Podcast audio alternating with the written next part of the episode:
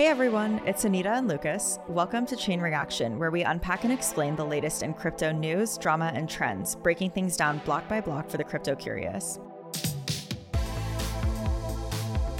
So, on today's lovely episode, we're talking to Kevin Owocki, who is the founder of Gitcoin, which is a venture backed organization devoted to funding developers and projects in the crypto open source community.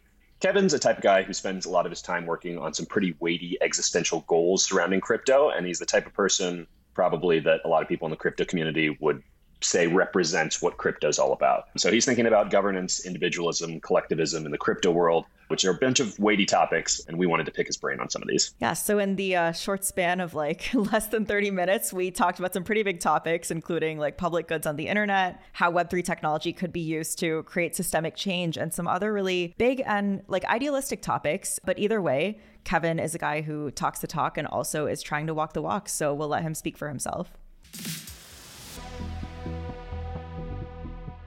Kevin, well, it's great to have you on here. Have really been looking forward to having you on the show. Yeah, thanks. Really glad to be here. Been reading TechCrunch, I think, for the last 10 or 15 years I've been working in tech, so it's a lot of fun. Hey, well, happy to hear it. You know, it's interesting to have you on right now. You know, I know you're a big advocate within the Ethereum community. This is obviously a very big time for the community around Ethereum in general. I guess, like, how are things feeling post merge? How are you feeling about the ecosystem in general?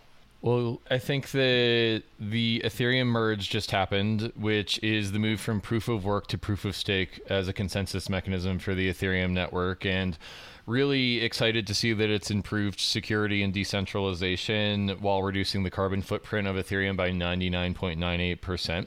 So, you know, as someone who's uh, really cares about ESG and is also in Web3, I think that we want to build a world where crypto is good for the world. And in order for it to be good for the world, it has to stop being bad for the world. And making it more climate neutral is obviously a huge thing. And it just shows that decentralized coordination at scale is possible. I mean, a community of hundreds of people worked on changing from proof of work to proof of stake, actually thousands. And it's just really exciting to see that a distributed network of people can upgrade its main engine and make it better for the world. So I think the future is bright for Ethereum, and I'm excited for it. Yeah, I mean, just generally, like the ethos of the merge in general seems to align with kind of what you're, some of the stuff you're working on personally. Could you tell us a little bit about that? Yeah, so I'm mostly known as the founder of Gitcoin, which is a place that you can get coins if you're an open source software developer. We have delivered $70 million worth of funding for open source software, climate tech, longevity, diversity, equity, and inclusion. And Gitcoin Grants is our flagship product, and that's delivered $70 million worth of funding to Web3 and Web3 adjacent projects that are working on these social good problems. And more recently, I'm the author of a book called Green Pilled How Crypto Can Regenerate the World, which is all about the theory and the practice of using crypto to do social good. And you'll notice that the subtitle of the book is How Crypto Can Regenerate the World. And I hope to write the book in five years, How Crypto is Regenerating the World. But in order to do that, I think we're going to need more decentralized coordination over the next five years. Awesome. Yeah. And I guess just for you know those who aren't as familiar with Gitcoin, can you talk a little bit about what public goods are just in the context of Web3? Because I know that's a big thing that Gitcoin supports. Yeah, totally. Well, you know, I'm a software engineer and I started Gitcoin with the mission of growing and sustaining open source software. So, open source software is like I'm standing on the shoulders of giants every time I want to build a new web product. I install a web server that's open source, I install a database server that's open source, I use Linux, which is open source. And one of the really crazy things is that 400 billion dollars per year, there's a study in 2014 that said that 400 billion dollars per year in economic value is created by open source software. But because the code is available for free online. There's no way to monetize it if you're an open source software maintainer. I mean, absent speaking at conferences or like tiny sponsorships here and there. And so we started Gitcoin to correct that asymmetry. And I later learned by hanging out with other Web3 people who are minded around public goods that open source software is a public good. So that's just a good that is non excludable and non rivalrous, yeah.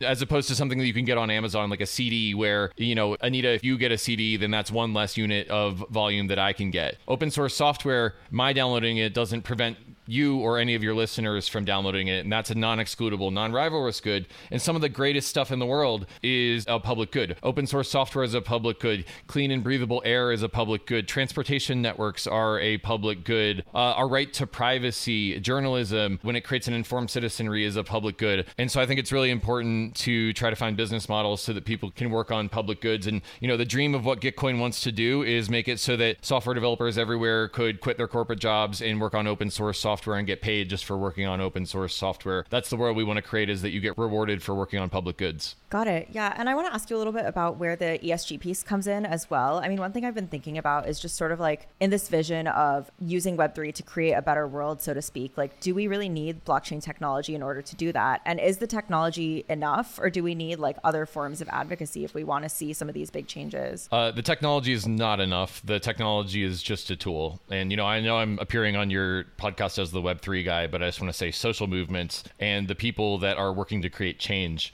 every day are the necessary and sufficient part of this movement that we need to build. And, you know, I think like any tool, it's only as good as what problems you apply it to. I'm really excited about solving two categories of problems with blockchain.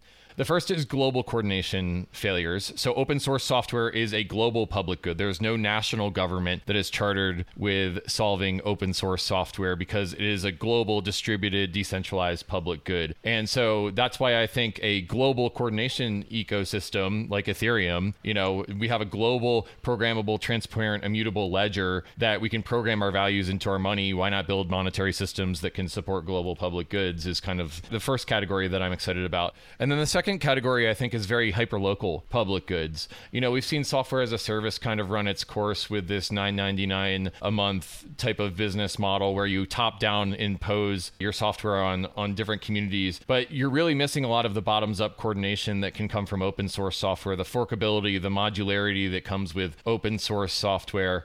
And so, you know, I'd like to see more local communities using open source software that was pioneered in the blockchain community to coordinate around their local public goods and their local community coordination. And, you know, we've got an example of that that we deployed at Gitcoin called Downtown Stimulus in Boulder, Colorado, where I live. The downtown businesses had just seen a 99% drop in foot traffic because of the COVID pandemic in May of 2020. And we actually deployed an instance of Gitcoin grants to downtown Boulder and were able to raise 50K for a yoga studio, a comic book shop, a coffee shop, and the technology that we pioneered solving global public goods, we could just reposition as a local public good funding thing. So to answer your question, no blockchains as a tool are not sufficient. We need people engaged in this movement, and tools are only good for the jobs that they're good at. And I think that blockchain is going to be very good at both global public goods and then also local public goods. And those are the categories I'm excited about. You know, I mean, at TechCrunch, you're a reader, but we cover a lot of things in the venture capital ecosystem. Gitcoin has raised venture capital funding. I guess when you talk about some of these kind of public goals, is there any desire on your part that you know all this institutional money that exists in crypto right now to fund ideas uh, would go towards more public goods? Because right now it seems to be kind of going to things that are good for the ecosystem, perhaps, but also may not fit that exact definition of public goods in your mind. Well, you know, I, I think that you know we want to create a world in which we're rotating capital and talent into things that are good for the world, and I think that there's a lot of opportunity using markets and using private capital to revitalize the public good good. And, you know, the ultimate combination of a configuration of things, I think, would be using the collective intelligence of markets and decentralized coordination with some of the public funding that typically comes in and gets administered through a government or an NGO that takes 45% yeah. off of the top of it because it has such high administrative overhead. What if we can use decentralized coordination to distribute that money in a way that's higher resolution, more legitimate, and less overhead? So I think there's a lot of upside there, but we're in the first inning of using Web3 for good, and I think it's going to evolve from here. Obviously, crypto community has gotten so much larger over the past couple years. You know, we'll see how many people are sticking around over the next few months and such. But like, you know, when you think about a lot of the people that have been onboarded, I think fair to say that plenty of people have been onboarded because of, you know, speculative interest around tokens and stuff like that. They might not necessarily be like willing to commit full time to like, you know, some of the ideas you're talking about right now. So I guess like how do you keep mm. what Gitcoin's mission is as like a mainstream part of the ethos of someone who's in the crypto community. Well, I am way far down the rabbit hole yeah. of this weird, wonderful world of Web3. Sure. Like, you know, I listen to your podcast a couple times and you've got folks like Vitalik, folks like SBF on there. They're obviously like whales in their own right, but also like pretty staunch idealists in some ways. So it's kind of like, you know, maybe the people at the top are kind of like saying this is a great idea or people who have like really belonged to the crypto community for a while. But it kind of seems like it'd be something difficult to convince a newbie who's just like, how do I turn $200 of ETH into you know a nest egg or something yeah, like that Totally. Well, you know, the double edged sword of this space is that we've now got programmable money and we can program our values into our money. Yeah, yeah. And there's going to be guys like me who are trying to solve global coordination failures with that. And then there's people who are going to build just bigger decentralized casinos or Ponzi schemes. And that's what you accept when you have credibly neutral money that you can program your values. It's kind of like when the internet came out. I'm 38, and anyone who was around for the genesis of the internet may remember that there was a meme that like Avenue Q wrote a song like the internet is for porn porn. And it kind of reminds me, it kind of reminds me a little bit of that, where like anyone can deploy a website. You're going to get porn sites, and you're also going to get the next Google and the next Facebook and stuff like that. And so I'm trying to route talent and capital towards the things that I think will regenerate the world and will have staying power. But I'm only one person, and it's really going to take a chorus for people to be able to look beyond the headlines, look past the speculative money games, look past the volatility, and see that there are communities that are forming around values within the Web3 space. And a lot of people aren't going to see that. A lot of people are going to be too busy with their day jobs or their local communities, and that's fine. But over a decades long time frame, I would like to just kind of beat that drum as much as I can, and hopefully that becomes a chorus, and then hopefully it becomes a symphony over the next 10 years. And I don't have it totally figured out, but I hope that we figure it out over the next 10 years. Kevin, you talked uh, about the collective intelligence of markets. I thought that was really interesting phrasing. And I guess like this is sort of in the same vein as a question, you know, Lucas asked you, but I wonder sometimes like how do you know that we aren't just sort of rebuilding the traditional financial system with all of the same inequities in web3 i mean when you look at like what decisions are being made collectively is there like some sort of reason that wouldn't yeah. just be reflected in the new technology? Yeah so i mean plutocracy is a big problem. Plutocracy is control by and of and for the rich. It's kind of like the 1% problem the occupy wall street problem. And there's this fundamental problem in market-based systems called the matthew effect which is the accumulated advantage that comes from cumulative gains. This is like colloquially known as the rich get richer but it also applies to matters of fame and status. Like you know paris hilton's getting more fame famous day over day than I am. And so basically, this is a fundamental problem with markets. And I think that the huge opportunity in Web3, which is not realized, by the way, is that we can program our values into our money. So, what if we could move from one token, one vote systems, one dollar, one vote systems to one human, one vote systems? And this is something that I think that people are really excited about within the Web3 space. If we can issue decentralized, sovereign digital identities that create more one human, one vote systems or maybe a, a, mix between one token and one vote, we're able to solve some of those problems. And uh, Gitcoin's actually at the nexus of this. I could explain how, but it would take another another 60 seconds. Let me know if you want me to take you down that rabbit hole. Are you about to talk quadratic voting? Is that your? Oh, we're going there. okay. Yeah, we're getting quadratic. Okay, uh, go for it.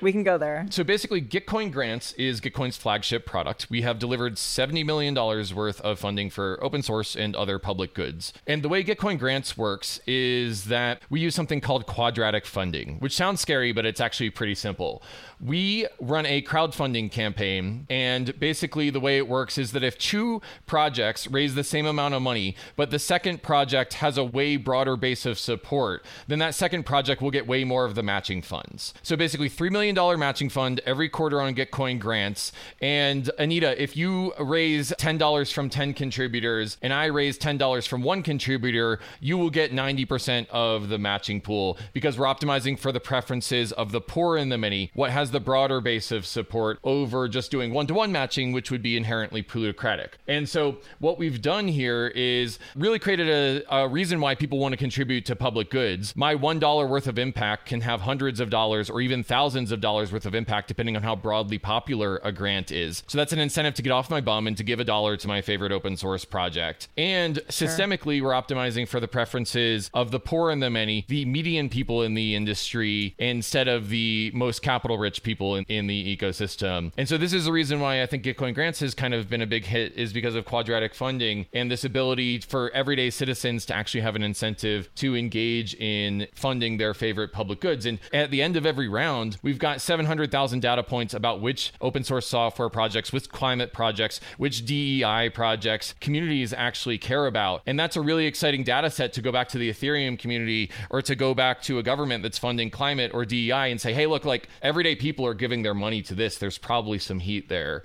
And so that's the collective intelligence sort of angle on Gitcoin grants is measuring what everyday citizens care about and then routing funding to those as opposed to some central grant administrator with a staff of 20 taking up 20% of the amount that you've raised. You're distributing the collective intelligence problem to the edge of the network. And that's kind of Gitcoin grants. And I think how it feeds into your larger question, which is how do we move from more plutocratic systems to more democratic systems? One thing that's interesting about this, and we chatted about this a little bit before, was, you know, the idea that you have to have proof of personhood basically in order to make these things work. Mm. Because so many of the issues with a lot of these platforms, you know, maybe they have 30 different wallets connected to a platform and they're kind of token mining or something like that, token farming, but they all still belong to them. So I know that you've kind of worked with this. I guess, you know, some of our listeners may have read some of our coverage on WorldCoin or something like that. There was obviously a pretty spirited backlash to that. They were trying to basically use this orb that took photos of people's irises and classified them as a unique person on the blockchain. It kind of seems like that's been, uh, they, they've had some issues and are kind of,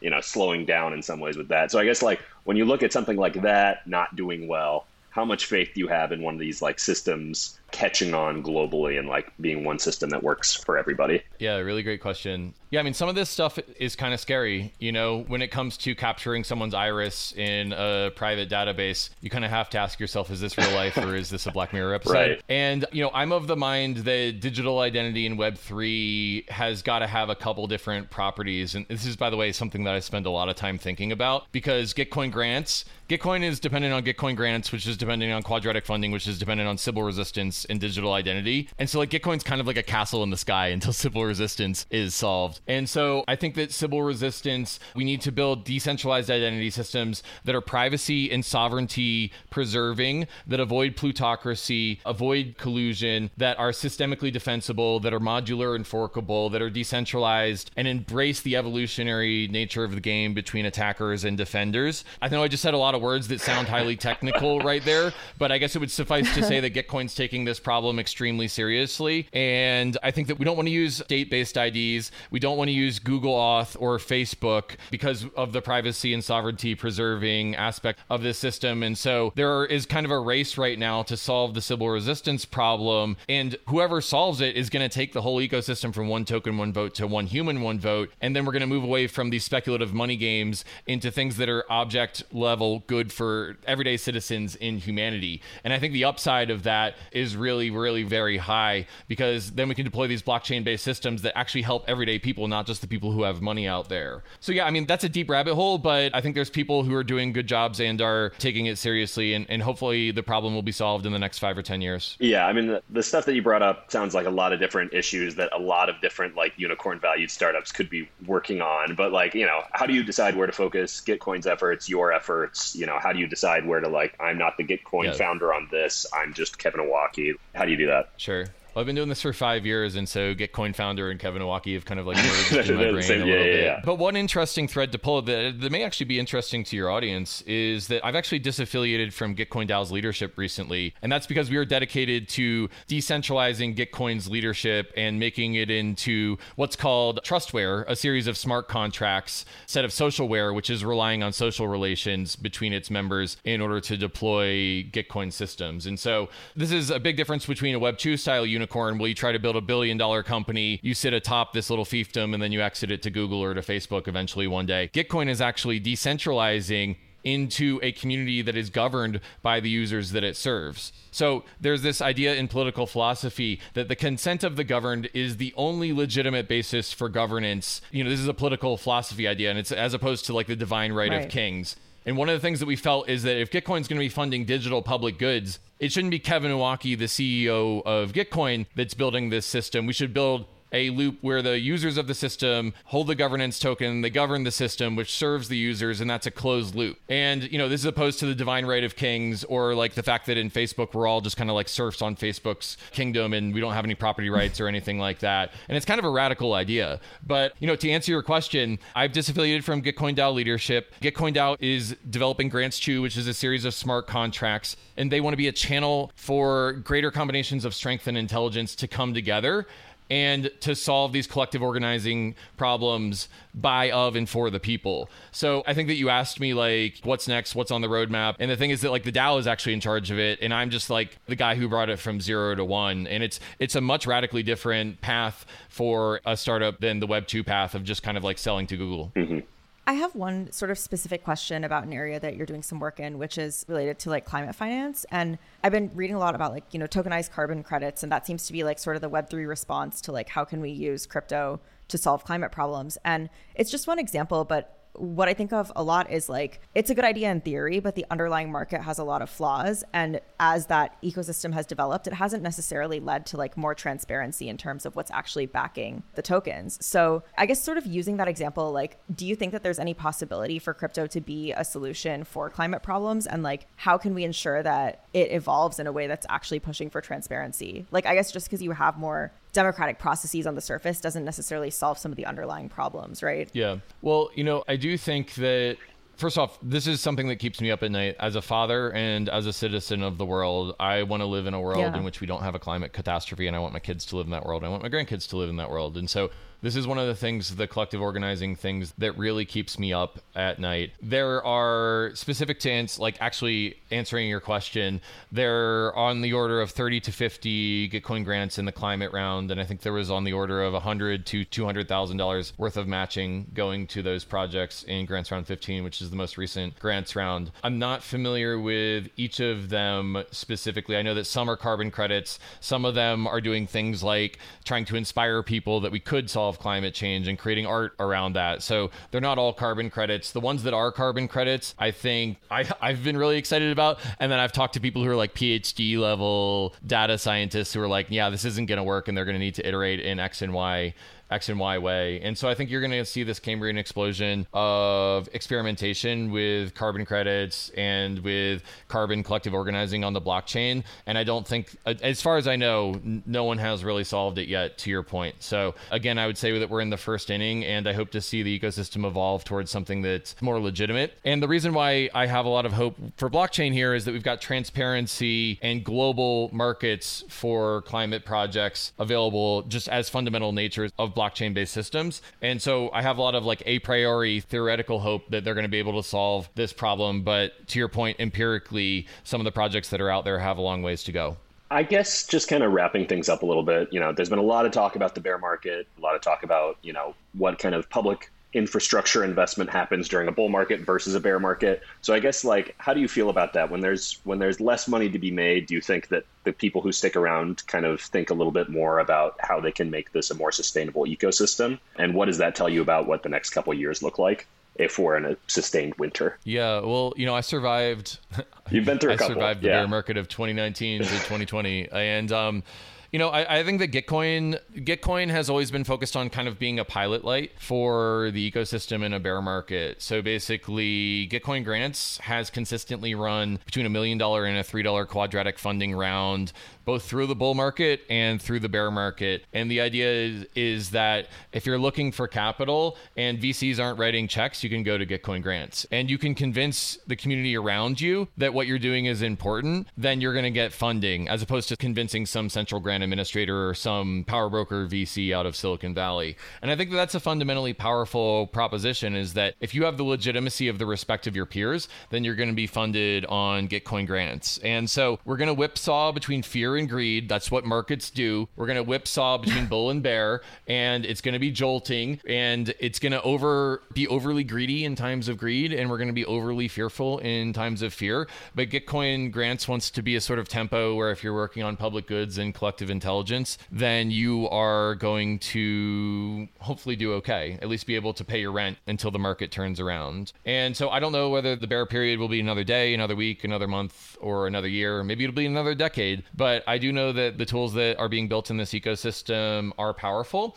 I think that what is going to be a big part of the next cycle is going to be centered around digital identity. And you can kind of make that argument a priori. You can make that argument through theoretical deduction identity is a huge part of our financial markets just in general. When I get an Uber driver, I want to make sure that they're not a creep, that they're going to get me from A to B quickly and safely. That's an identity problem. And right now, the reason why you've seen these decentralized casinos is because there's no way to identify your counterparty in the Ethereum and the Web3 network. So, like, imagine a, a system in which I can easily deploy Sybil resistance with Gitcoin Passport, or I can look at someone's credit score, and so we can do an under collateral collateralized lending type of system where you can borrow money from blockchain based systems. And so I think digital identity is going to open up a plethora of new use cases that hopefully makes this less of a money game for the rich and opens it up for everyday citizens of the world. And that's what I'm betting on in the next cycle. That's where I'm spending my scarce cycles. But if I had a crystal ball, then I think it would be quite different. That's just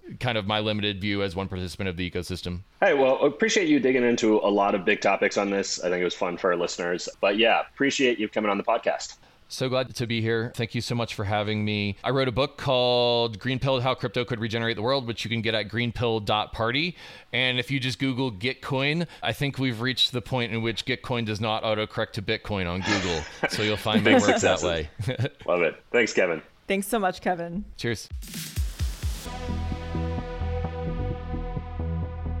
We'll be back every week with interviews with the experts in the Web3 space. Catch Anita, Jackie, and myself every Thursday for the latest in crypto news. You can keep up with us on Spotify, Apple Music, or your favorite pod platform. And subscribe to our companion newsletter, also called Chain Reaction. Links to the newsletter and more from our guests can be found in our show notes, and be sure to follow us on Twitter at chain underscore reaction. Chain Reaction is hosted by myself, Lucas Matney, along with my co host, Anita Ramaswamy. We are produced by Yashad Kulkarni, and our associate producer is Maggie Stamets, with editing by Kel Keller. Bryce Durbin is our illustrator, Alyssa Stringer leads audience development, and Henry Pickavet manages TechCrunch's audio products. Thanks for listening.